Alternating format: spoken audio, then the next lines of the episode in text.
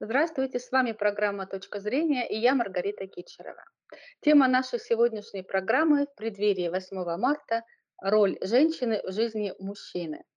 Об отношениях и смыслах э, женщины в жизни мужчины мы поговорим э, с поэтом-песенником, композитором, с певцом Юрием Лозой. Здравствуйте, Здравствуйте. Юрий. Э, Юрий, э, любимая женщина это ведь не только про э, интимные отношения, да, это э, определенное понятие, что в него включают мужчины. Ну, дело ну, что том, для что, вас лично, да. Любимое. Дело в том, что в пословицах, поговорках и разных изречениях давным-давно эта тема уже раскрыта и исследована. Ведь угу. не зря же говорят, что идеальная женщина должна быть как бы одной в четырех лицах. И кухарка, и любовница, и друг, угу. и и все что угодно. Так вот, mm-hmm. понятие любовь для меня это очень большое понятие. И, конечно же, оно отличается от такого понятия, как влюбленность. Влюбленности было много, и, и может быть много, сколько угодно, до того, как наступила настоящая любовь. Это если все правильно. То есть в юности, да, нравятся все, ну, почти все, все одноклассницы, все там девчонки, с которыми как-то пересекался. Но потом приходит любовь, и начинаешь понимать, что тебе нужна одна женщина. Но она должна быть вот именно в этих четырех лицах. Одна в четырех лицах. Да. Любовница, так. жена, друг, кухарка. Да, это действительно идеал, идеал, Юрий. А, но в таком случае, смотрите, почему одни мужчины наслаждаются э, выбором своей женщины, живут с ней а, в счастье, в гармонии и так далее, а другие мужчины э, предъявляют претензии к женщинам, которых они же выбрали, либо вообще к женщинам полностью. А, это зависит, вот на ваш взгляд, от характера мужчины? От чего это ну, может от быть? От чего же это может зависеть? От воспитания, от того, какие университеты проходил данный мужчина, кто его, в принципе, настраивал, кто его убеждал в чем-то, а, как, кого он слушал в детстве, в юности. Вот смотрите, э, статистика, а я очень люблю статистику, я все-таки институт, Зака, институт заканчивал, она говорит, что в благополучных семьях и дети потом точно так же ищут такую же связь и такую же любовь, какую он видит в родителях. В неблагополучных, в неблагополучных семьях дети, как правило, вырастая, чаще разводятся. Почему? Потому что вот свой собственный пример должен быть, конечно, перед глазами ребенка всегда. Если вы любите свою жену, то ваши дети, видя это, тоже будут любить своих жен. Поэтому начинайте с себя. Вот вы сами, сами как-то организуете свою жизнь, и вы становитесь нормальным примером для своих собственных детей. Мгм. А, как раз ваше жизненное наблюдение, оно входит в согласие с наблюдениями психологов, э, с их исследованиями, кстати, о том, что, а, мы ищем, э, любовь, ту любовь, которая, э, как мы ее воспринимали, была когда-то, нам дана, в семье, как безусловная, как как мы ее воспринимали. Поэтому, если мы были недовольны, то, скорее всего, мы будем искать тех, кем мы были недовольны. Вы абсолютно Да. Правы. я вам еще такое скажу. Когда-то Да. я работал очень много э, в свадебных всяких мероприятиях, работал в бюро Мгм. добрых услуг, Так. и мы обслуживали свадьбы. Вот я все время слушал, что говорят э, тамады, или тамада, что говорит тамада, и очень много всяких изречений, ну, всяких правил, которые они озвучивали, я запомнил. Одно из них мне вот, например, пригодилось, и я его использую всю жизнь, и всегда всем говорю, ребята, есть существует такое правило трех У. В семейной жизни это правило работает безукоризненно. Три У – это значит уважай, уступай и удерживай. Если ты будешь придерживаться этого правила, то все у вас получится. Если я правильно расслышала, удерживай. Да. Это очень такое четкое мужское, э, такое, мужская это, позиция, я бы даже, Женщинам это относится в той же мере. Женщина тоже должна удерживать. А не будет ли э, навязчивой казаться женщина, которая пытается удержать своего мужчину? Или что для вас удержать своего Нет, мужчину? Это, это не удержать мужчину как такового, а ага. удерживать его от каких-то поступков, от каких-то а. слов. Удерживай в широком смысле слова. Уважай тоже в широком смысле слова. Не только уважай его мнение, уважай его привычки, уважай его взгляды. уважай его э, родню и так далее, уважай.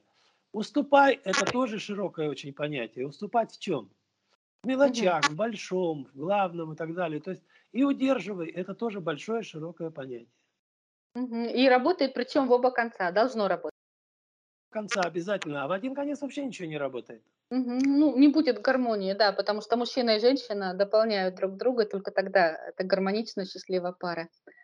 А, так, теперь у меня вопрос немного м, такой м, личного плана, Юрий.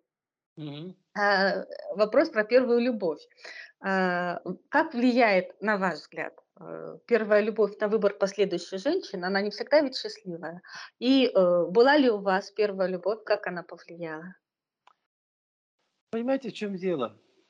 Мгм. Я же с самого начала определил два эти понятия – любовь и влюбленность.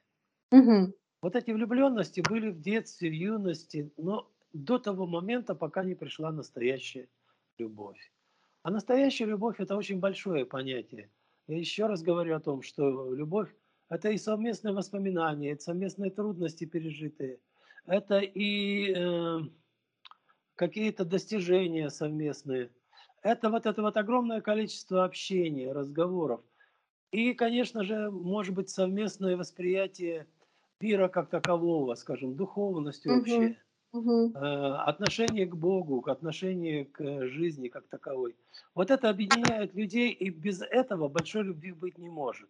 Поэтому, если когда-то где-то кто-то с кем-то встречался там, э, и, и это не переросло в нечто большее, то называться любовью оно не может.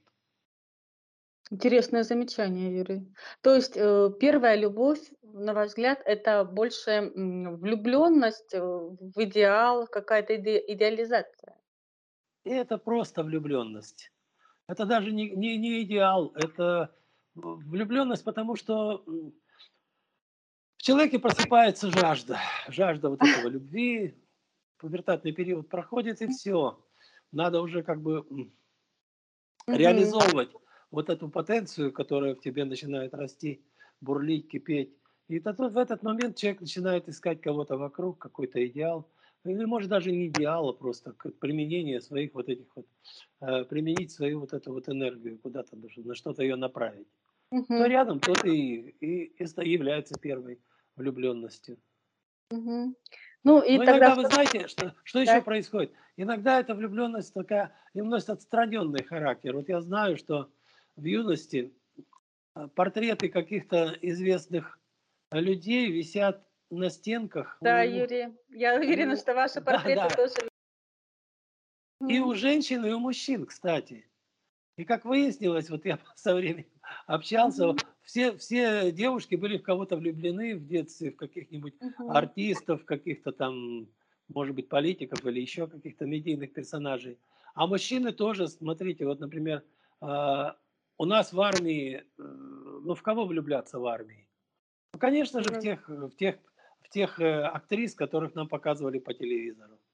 Поэтому мгм. по- постер, скажем, с э, Натальей Варлей, он ведь не просто был постер, Она а в нее же прекрасна. по-настоящему были влюблены, скажем, все солдаты советской армии. И это Да. влюбленность. Так, а вот тогда интересно, были влюблены, и что они, а, на на чём вообще основывается вот эта влюблённость, а, у незнакомого человека, на ваш взгляд?